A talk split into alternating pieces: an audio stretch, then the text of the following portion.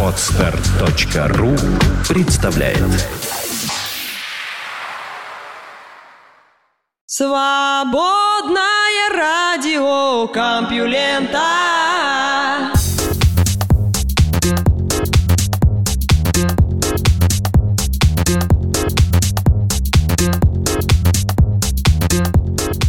Здравствуйте, слушатели свободного радиокомпьюлента. Вы слышите Лёшу Халецкого, и этот выпуск называется «Три коня». Нет, не три белых коня, как поется в одной известной песне из одного известного кинофильма, а просто три коня. Нет, и в выпуске нету никаких новостей ни про коней, ни про лошадей, ни про ишаков, ни про ослов, ни вообще про парнокопытных. Я не знаю, почему выпуск называется «Три коня». Что вы пристали в самом деле? Давайте новости я вам расскажу. Наука и техника. Еще раз об антропогенной природе изменений климата.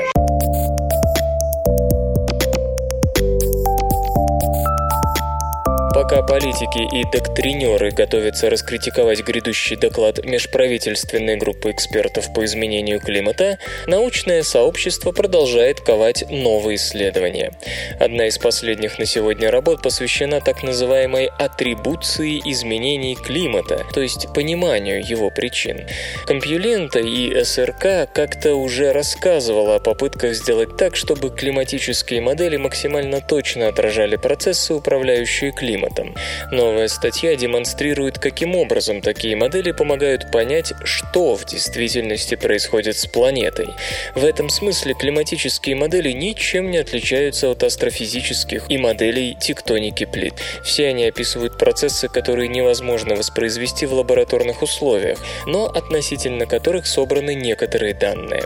В нашем случае множество факторов от стахастических процессов до круговорота течений в океане создает кратковременную вариативность климатической системы, которую имеет смысл рассматривать как шум. В отношении суперпозиции к этим факторам находятся так называемые сигналы, значительные изменения, которые приводят к многолетним переменам климата. Их зачастую называют климатообразующими факторами – forcings, ибо они вводят климат в новое равновесное состояние. Десятилетия исследований позволили выделить такие климатообразующие факторы, как колебания солнечной активности, активности, извержения вулканов и изменения концентрации парниковых газов. Атрибутивные студии просто еще раз рассматривают эти факторы в попытке определить, какие из них вызвали недавние перемены в климатической системе. Атрибуция возможна, ибо климатообразующие факторы воздействуют на атмосферу четко выраженными способами, как любят выражаться англоязычные ученые. Они оставляют отпечатки пальцев, например, истощение озона в стратосфере атмосфере охлаждает ее, ибо озон – парниковый газ, то есть такой, который улавливает тепло. Напротив, сильное извержение вулканов выбрасывают в атмосферу большое количество материала, и некоторые из частиц поглощают солнечный свет, что ведет к нагреванию стратосферы. Но вулканы не только компенсируют потерю озона. Другие частицы вулканического материала отражают свет, не давая ему проникнуть в нижние слои атмосферы, тропосферу, тем самым их охлаждая. Таким образом, можно можно приписать, атрибутировать наблюдаемые изменения разным климатообразующим факторам. Авторы нового исследования сопоставили спутниковые данные, дающие трехмерную картину атмосферы с детальными и общими сведениями о температуре. Результаты сравнили с показаниями нескольких климатических моделей, которые запускали с разными начальными условиями, когда в качестве климатообразующих факторов выступали только солнечная активность, только вулканы или все виды человеческого воздействия, выбросы парниковых газов, аэрозолей, истощение озона.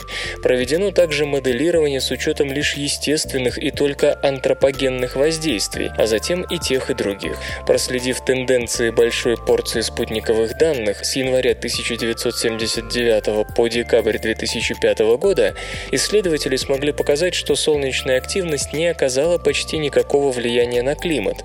И это логично, ибо в данный период солнечная активность не особо изменилась. За исключением пинотуба не было никаких сильных извержений. И в сухом остатке естественное воздействие оказалось минимальным. Очень слабое охлаждение стратосферы за пределами полюсов и столь же слабое потепление в нижних слоях атмосферы. Этот результат очень плохо сочетается со спутниковыми данными, которые говорят о сильном охлаждении стратосферы, достигающем даже верхней тропосферы. Напротив, в нижней тропосфере заметно потеплело, особенно ближе к Северному полюсу, тогда как над Антарктидой воздух прогрелся незначительно.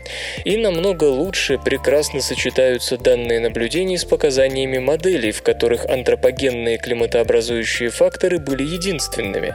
Они говорят о сильном охлаждении стратосферы над обоими полюсами и более слабом похолодании в других ее частях, а также о потеплении в нижних слоях атмосферы, причем в Арктике температура повысилась особенно сильно.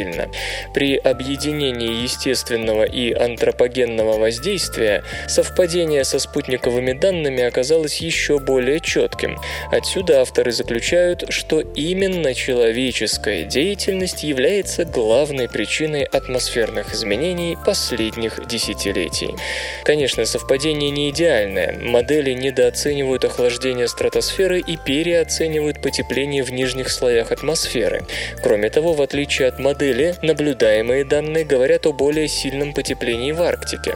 Возникает вопрос о степени человеческого влияния на атмосферу. Статистические расчеты говорят о том, что она высока, но авторы идут еще дальше, представляя в количественной форме шум, то бишь краткосрочную вариативность климата, и показывая, что кроме небольшого периода в районе извержения Пинатубо, сигнал антропогенного воздействия возвышается над шумом естественной изменчивости. Авторы убеждены, что полученные результаты надежные, несмотря на все неопределенности, свойственные моделям и наблюдениям. В общем, ничего нового, просто выполнен более аккуратный анализ того, что анализировалось уже много раз. Тем не менее, это хорошее напоминание о том, по итогам какой работы сотрудники межправительственной группы экспертов приходят к своим выводам. Насколько дорого выйти сухим из воды?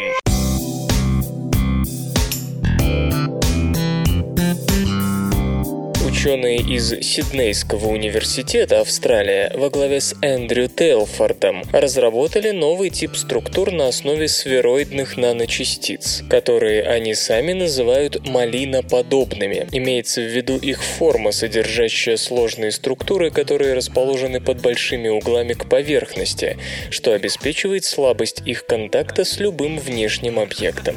Малиноподобные частицы можно описать как скотч для капель воды. Они эффективно останавливают передвижение последних, что со временем приводит к образованию более крупных капель, уже не способных удерживаться на поверхности. Сами наночастицы изготавливались на основе широкого спектра недорогих пластиков. Но, по словам материаловедов, фактически можно использовать и другие разновидности полимеров, а не только те, что уже опробованы. В малиноподобных образованиях главным является наличие соответствующей структуры. Полистирол, примененный примененный сейчас, был выбран из-за его дешевизны и широкой распространенности. Однако для массового производства все же лучше подойдут вторированные полимеры, поскольку они более устойчивы к солнечному ультрафиолету. Ну и, конечно, вместо ловли капель такие полимеры легко могут быть адаптированы для создания впитывающих материалов. Сохранив ту же наноструктуру, вы лишь слегка изменяете используемые молекулы и получаете совершенно противоположные свойства, рассказывает господин Телфорд. А это значит, что мы способны создавать поверхности, делающие то, что нам надо, включая поверхности, которые останутся всегда сухими за счет гидрофобности, никогда не потребуют чистки, будут препятствовать движению по ним бактерий и останавливать рост грибков и плесени. Ну а впитывающие воду полимерные покрытия, коль мы о них заговорили, могут пригодиться в качестве наружных слоев при отделке домов. Вода не сможет пробраться забраться в их недра, а при повышении температуры начнет медленно испаряться из полимерного слоя, за счет этого замедляя рост температуры в здании и делая колебания от прохлады к жаре более плавными. Другим потенциальным применением новых покрытий видится их использование в медицинских тестах. Вместо сосудов для крови и прочих жидкостей можно будет работать с отдельными каплями, не способными покинуть пластинку для анализа за счет малиноподобных веществ. Разумеется, все это в целом не ново. Супергидрофобные покрытия известны уже несколько лет и способны на многое, причем в самых неожиданных приложениях. Сами по себе такие вещества уже никого не удивляют, однако предшественники все как один обладали сравнительно высокой ценой, в то время как использование сравнительно дешевых пластиков вплоть до полистирола без сомнения обещает переместить супергидрофобные покрытия в совершенно другую ценовую категорию. Тем более, что технология изготовления таких наночастиц проста и по сути очень сходна с производством бытовой краски. И тогда наносить супергидрофобные покрытия станет выгодно не только на крылья самолетов, где они не дадут начаться обледенению, всегда поддерживая крылья сухими, но и, скажем, на автомобили, заставляя их реже заезжать на мойку, и даже на обувь, одежду и электронику, которой на открытом воздухе часто грозит намокание. Зависимое телевидение калькулятор. Викинги, кажется, не дружили с шотландцами.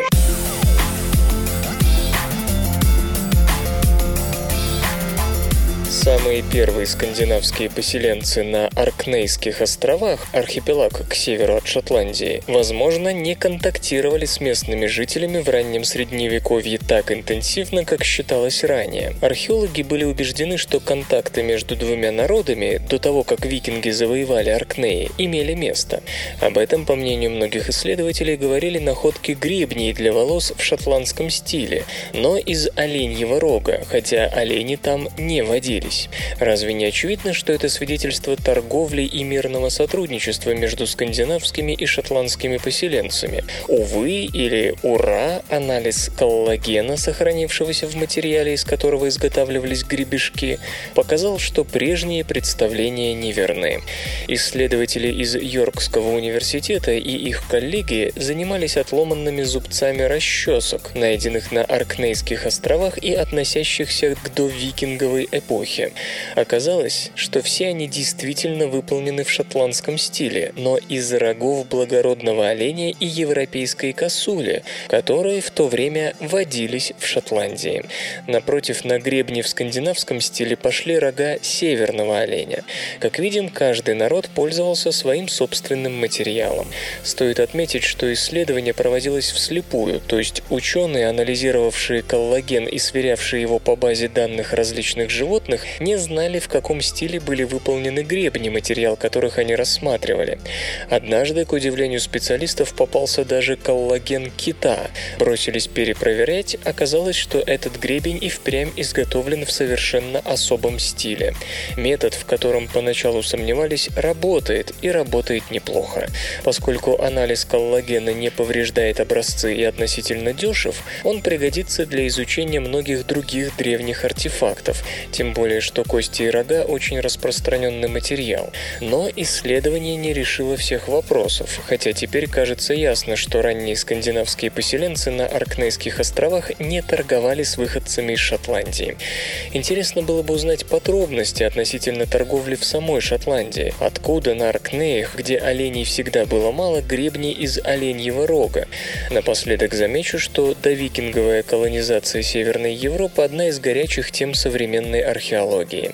До недавнего времени было принято считать скандинавов самыми отважными мореплавателями в истории этой части света, но последние данные вроде бы намекают на то, что кельты и, возможно, англосаксы тоже были не лыком шиты. Железо и гаджеты – Линзы с изменяемой формой расширяют возможности зрения.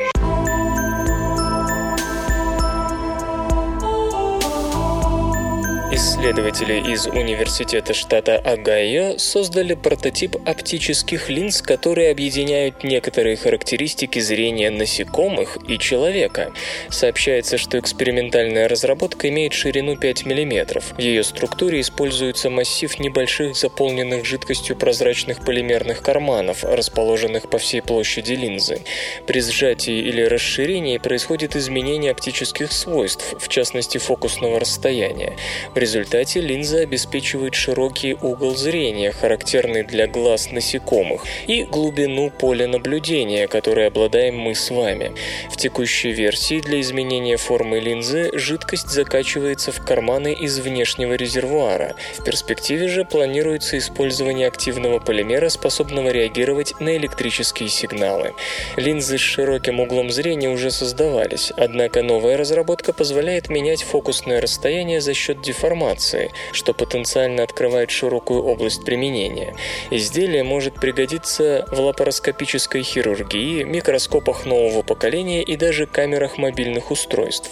Возможность менять оптические свойства линзы без использования механических частей и соединений выделяет разработку из ряда существующих решений. К примеру, медики получат широкий угол обзора, сохранив при этом возможность точной оценки расстояния между линзой и тканью, а это улучшит улучшит условия проведения операций и эффект от них. Предварительное испытание новинки дало обнадеживающие результаты. Следующий шаг – уменьшение размеров линзы и полноценная реализация интегрированного механизма изменения формы. После этого станет возможным лицензирование технологии. Вслух и с выражением читаю стихотворение. Виктор Максимов «Наяда».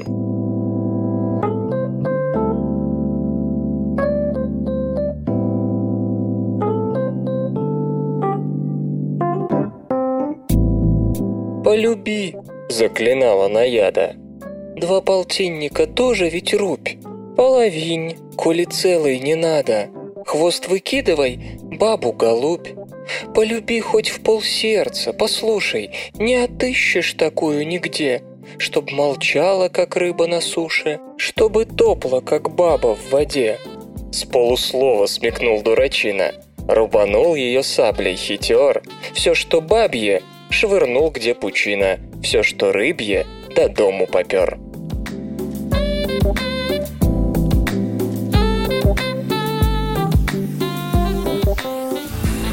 Наука и техника. Еще один частник готов поставлять грузы к Международной космической станции.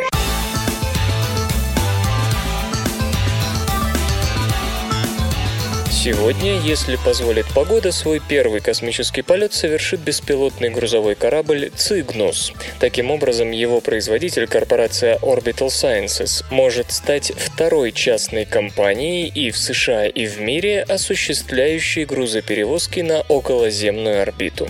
Хотя отставание от SpaceX составило 15 месяцев, пространство для роста есть и у Orbital Sciences Corporation.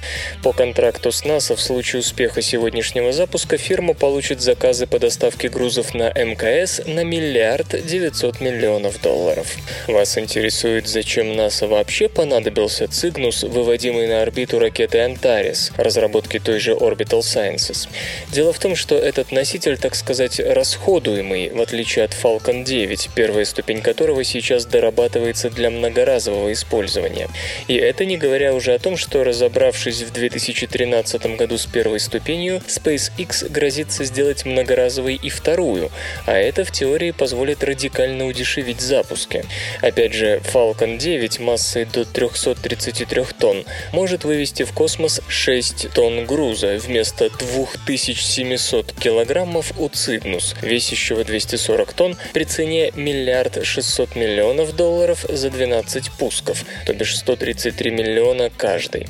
Orbital же Sciences хочет миллиард 900 миллионов долларов за 8 пусков или 237,5 миллионов за каждый. Что это, соревнование ниже, меньше, дороже? И все-таки определенная логика в действиях НАСА есть. Смотрите сами. Да, до МКС Цигнус может поднять вдвое меньше груза, зато объем его герметизированной грузовой капсулы равен внушительным 18,9 кубическим метрам. Это в основной версии и 27 кубометров для увеличенной версии. А у корабля господина Маска по имени Dragon герметизированный объем всего 10 кубометров. И хотя не герметизируемый может быть от 14 до 34 кубометров, это не всегда удобно.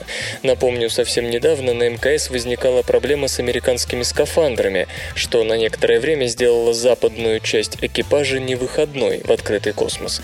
Наконец, разгрузка модуля при помощи прогулки в скафандрах не очень удобная операция, поэтому по факту для опростания негерметичной части Dragon используют роботизированный манипулятор, а это дольше и сложнее привычной технологии с использованием органических грузчиков без скафандров. Кроме того, применение двух разных ракет-носителей и двух разных беспилотных грузовиков делает независимую от российских прогрессов грузовую программу НАСА много устойчивее, ведь если у одной из двух линий аппаратов возникнут проблемы, их полеты могут быть приостановлены. Коротко о ракете «Антарес». 40-метровый аппарат на 14,3 метра ниже Falcon 9.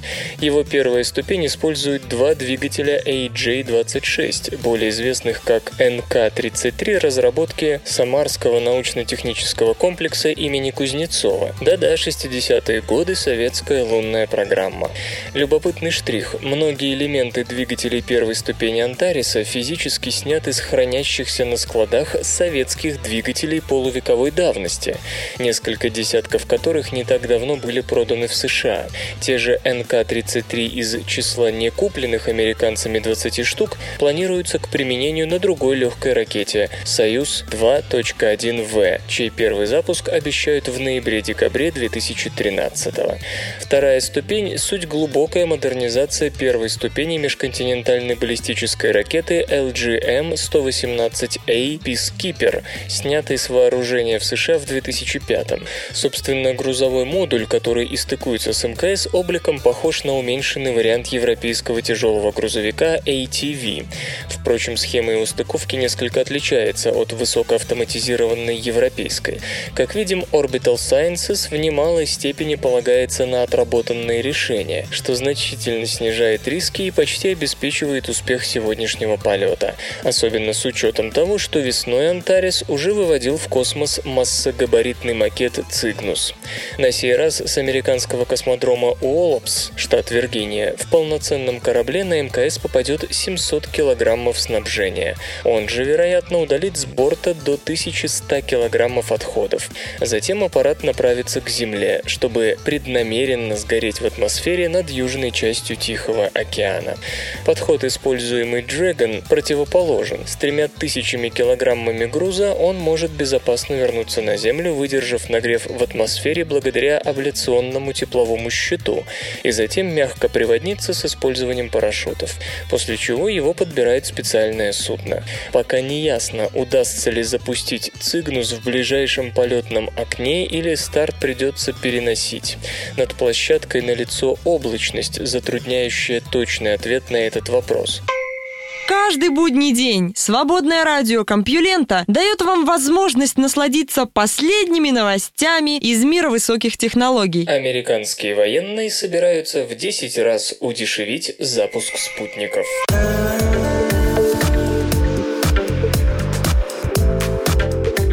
DARPA объявила о старте программы Experimental Space Plane, нацеленной на получение средства доставки в космос спутников при помощи компактного суборбитального беспилотного гиперзвукового космолета, многоразового корабля, способного подниматься на многие десятки километров и в высшей точке траектории запустить маленькую ракету, которая, придав небольшой дополнительный импульс, выведет на низкую околоземную орбиту спутник.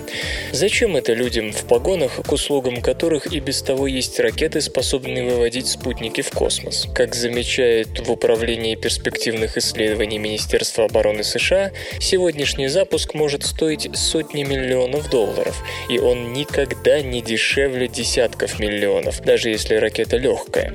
Это налагает существенные ограничения на количество стартов.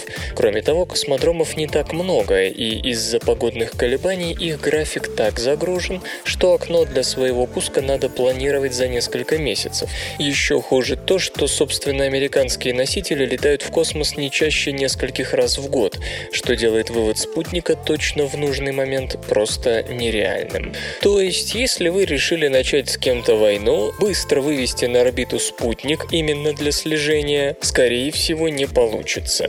Experimental Space Plane, сокращенно XS-1, напротив, должен базироваться на стандартных аэродромах, как обычный самолет, иметь горизонтальный взлет, что потребует для его подготовки и запуска меньшей команды, и быть не таким чувствительным к облачности, как сегодняшние ракеты вертикального старта. Поскольку XS-1 будет полностью многоразовым, стоимость его отдельного запуска должна существенно снизиться.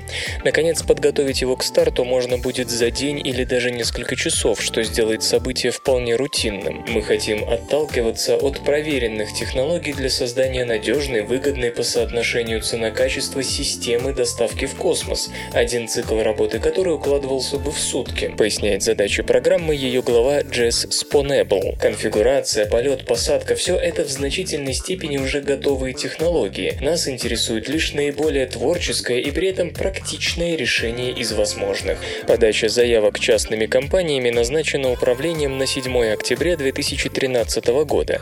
Концепция предполагает полет по образцу X-15, предположительно без использования атмосферного воздуха как окислителя, до высот менее 100 километров.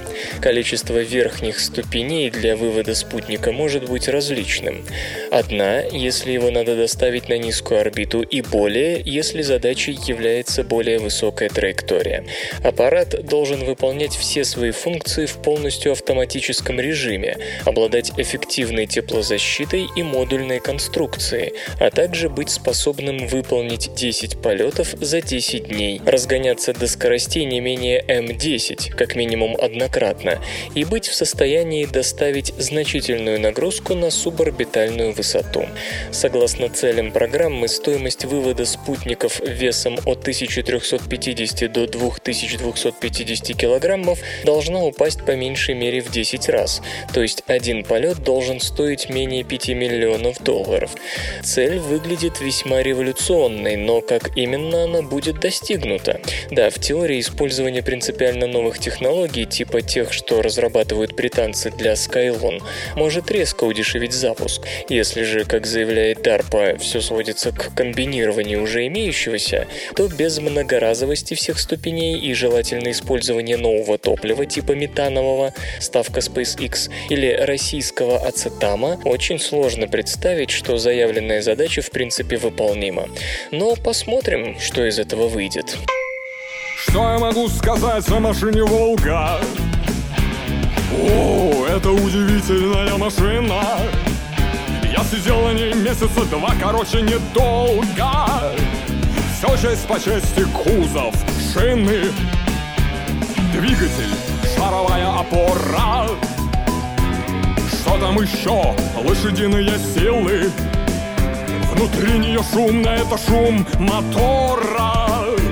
Снаружи кажется, что внутри красиво.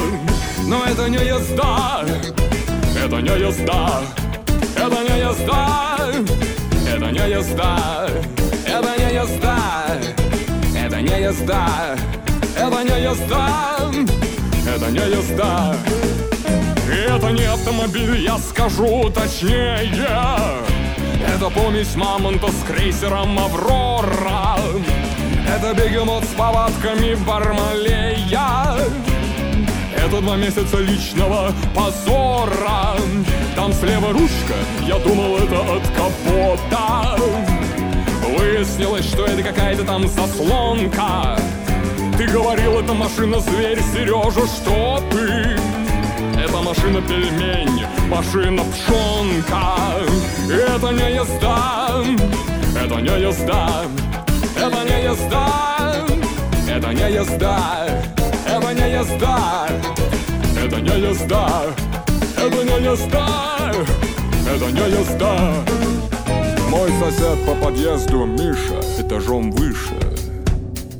Человек интеллигентный, не отнять, не прибавить. Не курит в лифте, не засовывает свитер в брюки. Единственное но — сотрудник гидрометцентра. Каждым утром за ним приезжает такая вот «Волга», и Миша едет на Волге в центр, в гидрометцентр. Как он едет туда, я только предполагаю. Но в результате мы имеем вот такие прогнозы. Такие прогнозы, такую погоду, такие Волги. Такой ипотечный кредит, такую дому.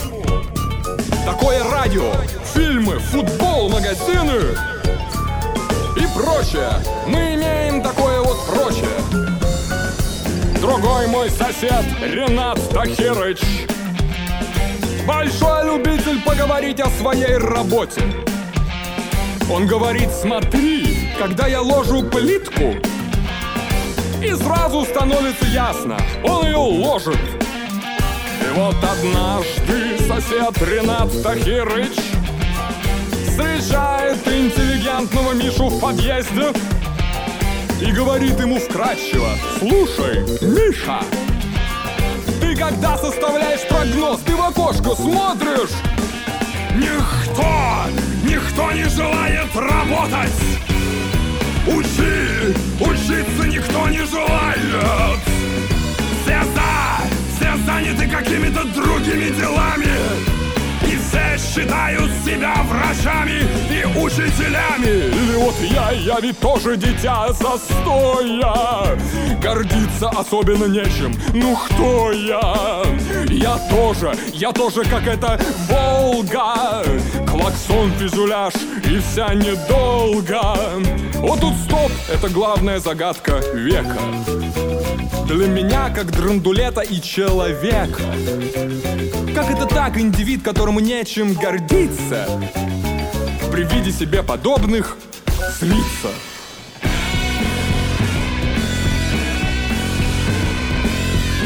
В эфире группа 9 с песней «Волга».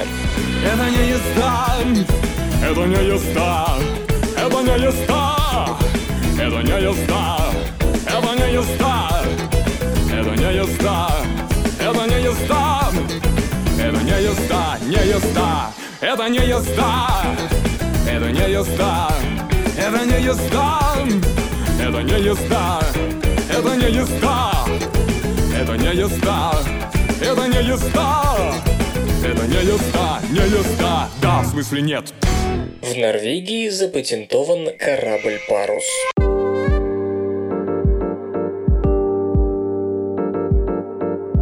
«Парус». последние десятилетия дороговизна топлива заставила торговые суда, включая массовые контейнеровозы, в прямом смысле сбавить скорость, что удлинило время перевозки товаров. Чтобы компенсировать это, многие кораблестроители вновь пытаются обуздать энергию ветра.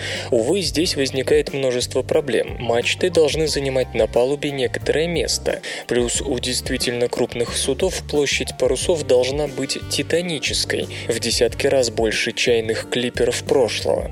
А еще уборка и развертывание парусов любой формы обязаны быть быстрыми и не требовать увеличения экипажа.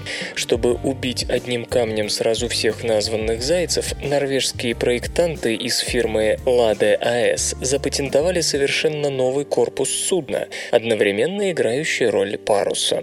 Концепт Windskip крайне необычен. Он использует наиболее выгодное размещение паруса, когда тот не перпендикулярен перпендикулярен направлению ветра, то бишь когда паруса натянуты от одного борта к другому, а идет вдоль него, от кормы к носу. По сути, парусом здесь является аэродинамический профиль NACA 16-018, обычно применяемый для крыльев самолетов. В итоге площадь такого паруса получается огромной. По расчетам выходит, что с длиной в 190,5 метров, шириной в 34,5 метра и высотой в 33 метра площадь паруса корпуса будет равна 5957 кубометров. Следовательно, даже при боковом ветре в 19 метров в секунду, дующем под углом 30 градусов, судно в среднем вообще не будет нуждаться в обычном моторе, тем самым значительно экономя топливо. Конечно, все это замечательно, но что неубираемый парус высотой в 11 этажей сделает сплав средством в хороший ураган? Однако в патенте затрагивается и этот вопрос. Чтобы уравновесить воздействие ветра сбоку и иметь возможность плыть, даже если ветер неблагоприятен, изобретатели предусмотрели четыре небольших продольных крыла, сочетающих в себе заодно и функции стабилизирующих швертов. Крылья под водой примерно в 20 раз меньше надводного аэродинамического профиля из-за принципиально иной плотности среды. Для иммунизации сопротивления и максимальной эффективности в генерации гидродинамической подъемной силы они также направлены вдоль корпуса корабля, а не поперек. Следовательно, судно сможет компенсировать нежелательное прогибающее воздействие ветра противодействием управляемых по углу отклонения подводных крыльев. Кроме того, несмотря на видимость однокорпусности, оно фактически является тримараном, что означает наличие у него огромного запаса устойчивости при сравнительно малом гидродинамическом сопротивлении. Ну что ж, утонуть, кажется, не получится, но как быть с нежелательным ветром? Норвежские крыловы подчеркивают, что существует программное обеспечение, позволяющее менять маршрут таким образом, чтобы максимально использовать ветер при движении вперед, как это делали капитаны тех же чайных клиперов, шедших не по прямой, а по направлению, где скорость ветра была максимальна. На случай полного штиля на борту предусмотрена система винт-электромотор, источником питания для которого служит генератор, работающий на сжиженном газе. Тибетские ледники уменьшаются на вершинах.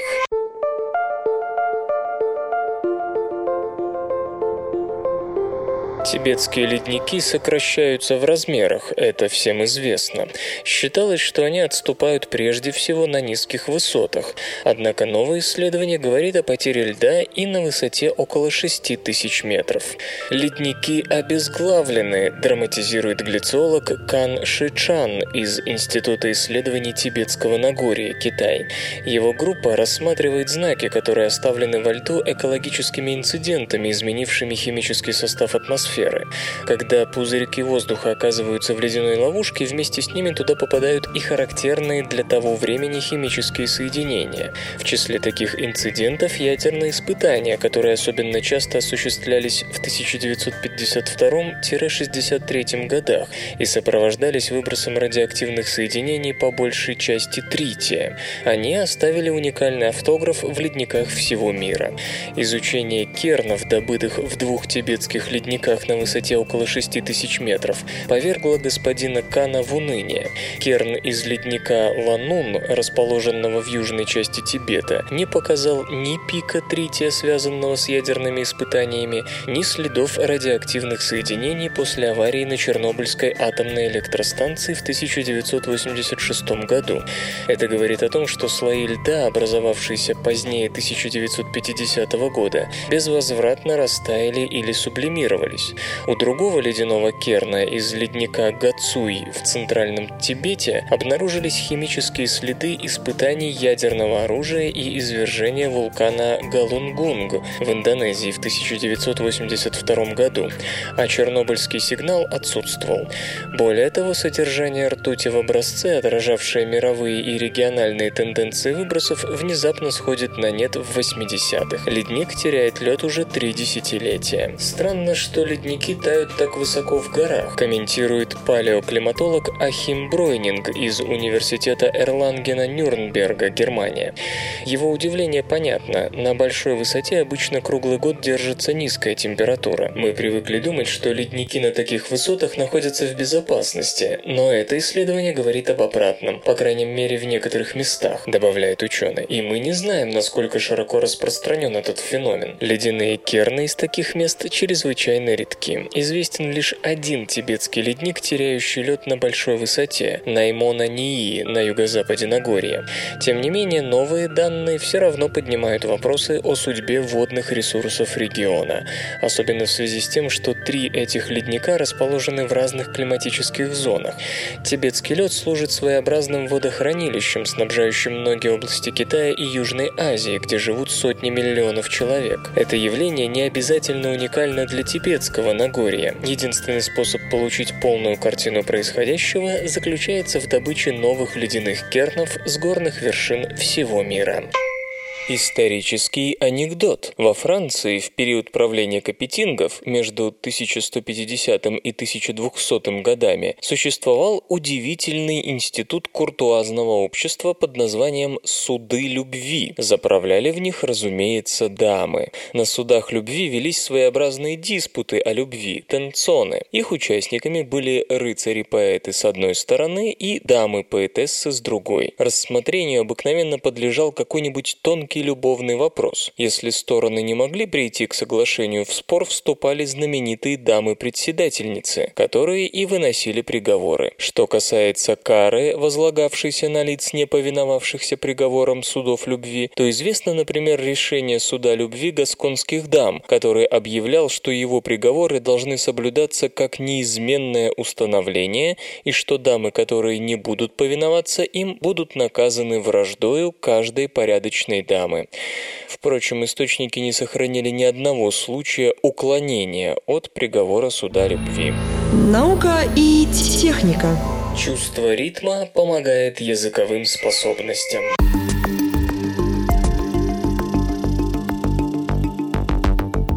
Эксперименты, проведенные в Северо-Западном университете США, показали, что наши языковые таланты зависят от чувства ритма.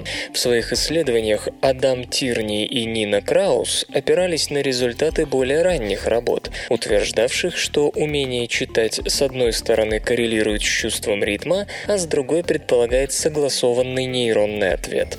Когда же мы учим язык, то связываем звучащие звуки речи с написанными символами. Ученым оставалось осталось лишь объединить синхронизацию нейронов, сопутствующую чтению и восприятию ритма, и работу слухового речевого анализатора. Для участия в эксперименте были приглашены 124 учащихся средней школы, которым предложили два теста. В первом подростки слушали метроном и отмечали каждый его щелчок постукиванием пальца по специальной подставке. Устройство оценивало, насколько ритм таких постукиваний соответствует ритму самого метронома. Во втором тесте исследователи исследователи оценивали активность мозга подопытных в ответ на повторяющиеся слоги.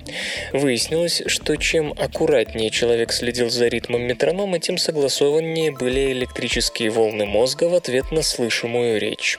Источником волн, которые регистрировали экспериментаторы, был слуховой анализатор, который соединен с центрами, отвечающими за координацию движений. По словам ученых, чем лучше связь между этими зонами, тем выше координация между тем, что человек слышит, и активностью его мышц.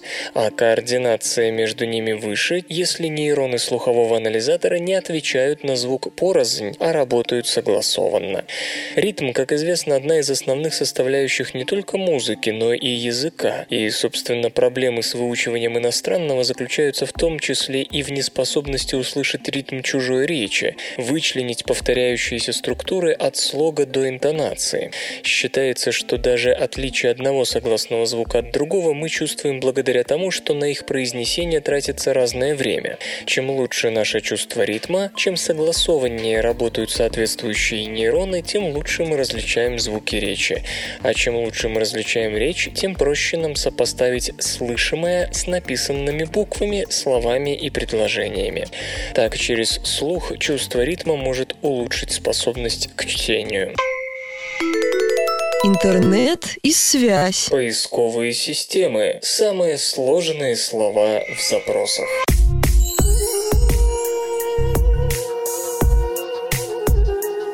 Компания Яндекс проанализировала, в каких словах при составлении поисковых запросов пользователи Рунета чаще всего делают ошибки. Средства обнаружения и исправления ошибок необходимы интернет-поисковикам для выдачи наиболее релевантных результатов. После восстановления правильного написания запроса система получает возможность найти именно ту информацию, которой изначально интересовался человек. Для определения ошибок анализируются данные о частоте и сочетаемости слов в запросах, история исправлений и уточнений запросов, которые делают сами пользователи, а также статистика употребления слов на крупных сайтах, таких как Википедия. Яндекс отмечает, что ошибки присутствуют примерно в каждом десятом запросе. Чаще всего встречаются неправильное написание наиболее используемых в поиске слов. При этом основные трудности вызывают русские слова с двойными и непроизносимыми согласными, а также слова, заимствованные из других языков. К примеру, очень частые ошибки в словах «комментарий», «программный» и «рассчитать», которые многие вводят без сдвоенной согласной. Для относительно новых слов нередко существует несколько вариантов написания, в зависимости от издания словаря. В данном случае поисковик, руководствуясь статистикой запросов, автоматически определяет версию, которой придерживается больше всего пользователей. Для менее распространенных вариантов того же запроса автоматически предлагается исправление. Но возможны случаи, когда правила автоматического исправления противоречат словарным нормам. Например, слово «Таиланд» в 85% случаев пишется в поисковике через «и» краткую. Учитывая столь высокий процент нечточностей, поисковик может вместо автоисправления включать в выдачу результаты сразу по двум вариантам – правильному и безграмотному. Впрочем, случается, что система автоматического исправления запросов сама провоцирует неправильное понимание терминов. Вот один из примеров, приводимых самими пользователями. Запрос по диагнозу «межпозвонковая грыжа». В этом случае поисковики в качестве автозаполнения запроса предлагают словосочетание «межпозвоночная грыжа», что некорректно. Игры. Автор «Элиты» о виртуальной реальности и красоте открытых миров.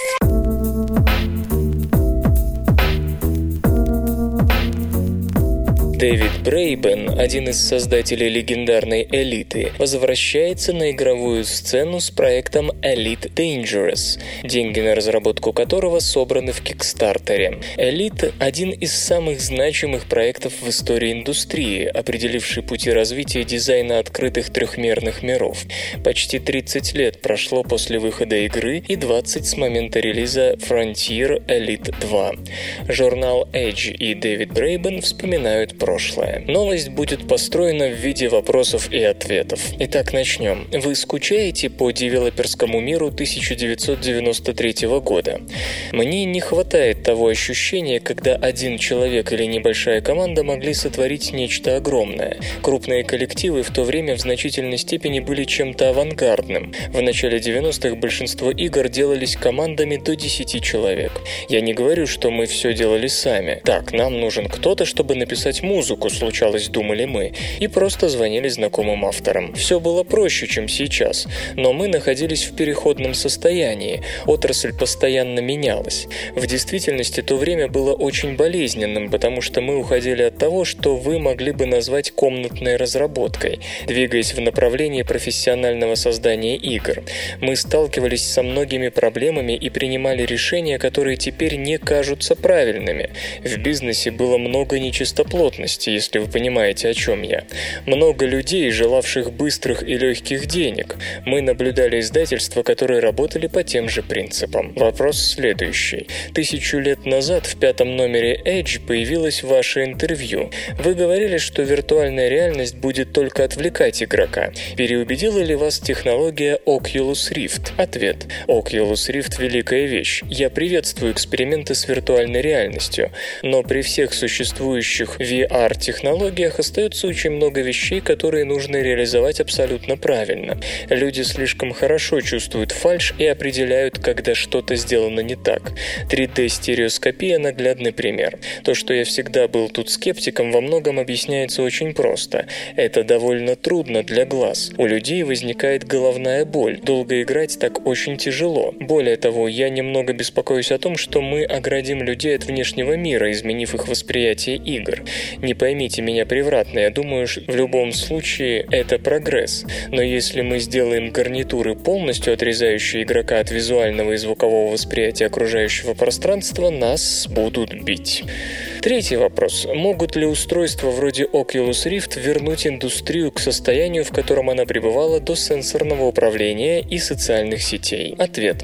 Если вы исключите весь мир, будет сложно стыковаться с другими технологиями.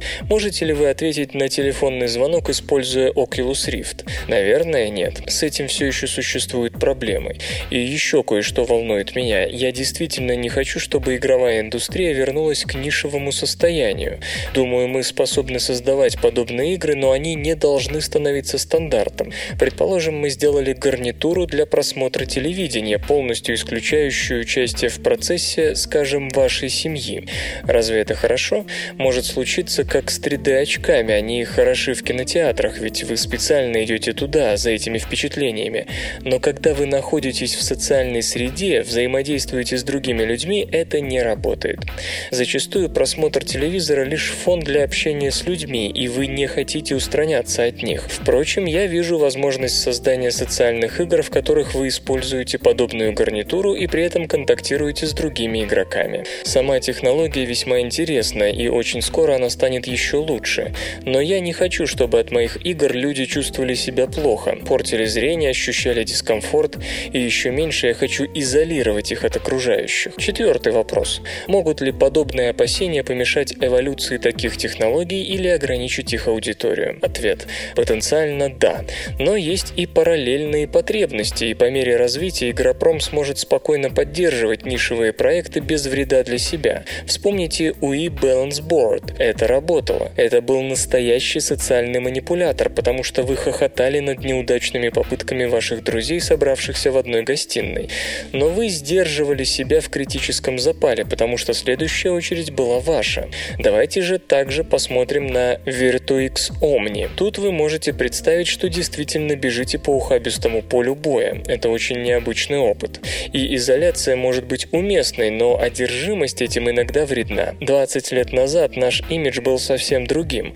Игроки представлялись детьми, просиживающими часами в своих спальнях, никогда не выходящими на улицу, одержимыми вещами, которые не находили понимания у родителей.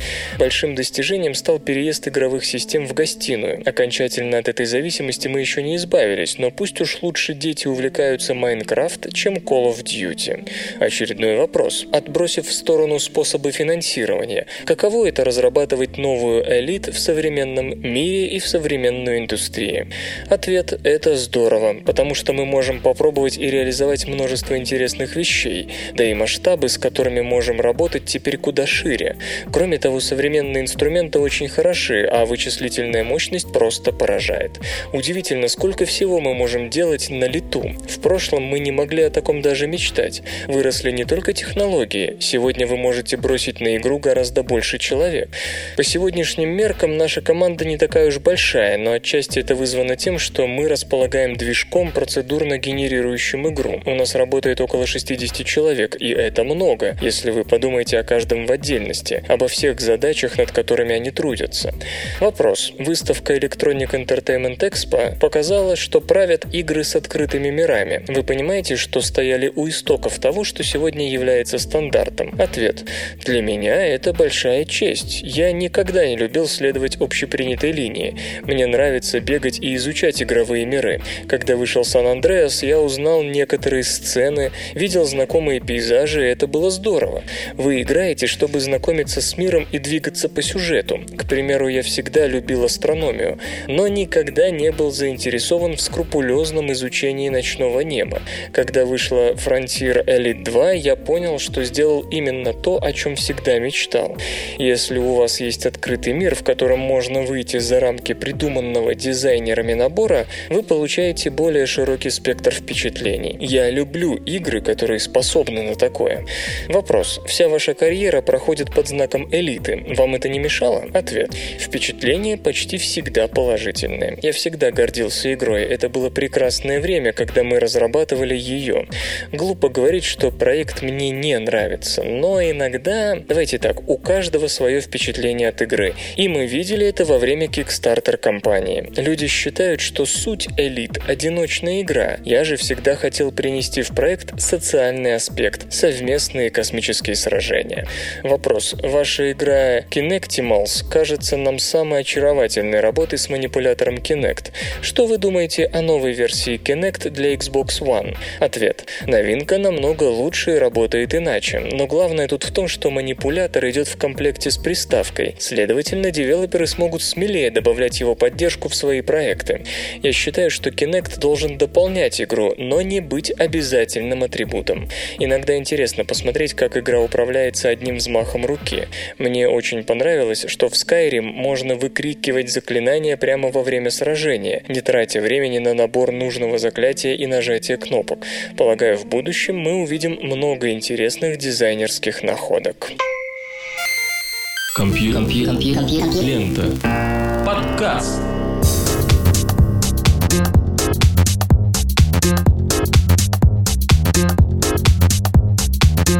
Три коня ускакали. На этом выпуск свободного радиокомпьюлента завершен. Вы слышали Лешу Халецкого и песенка. Свободное радио Компьюлента.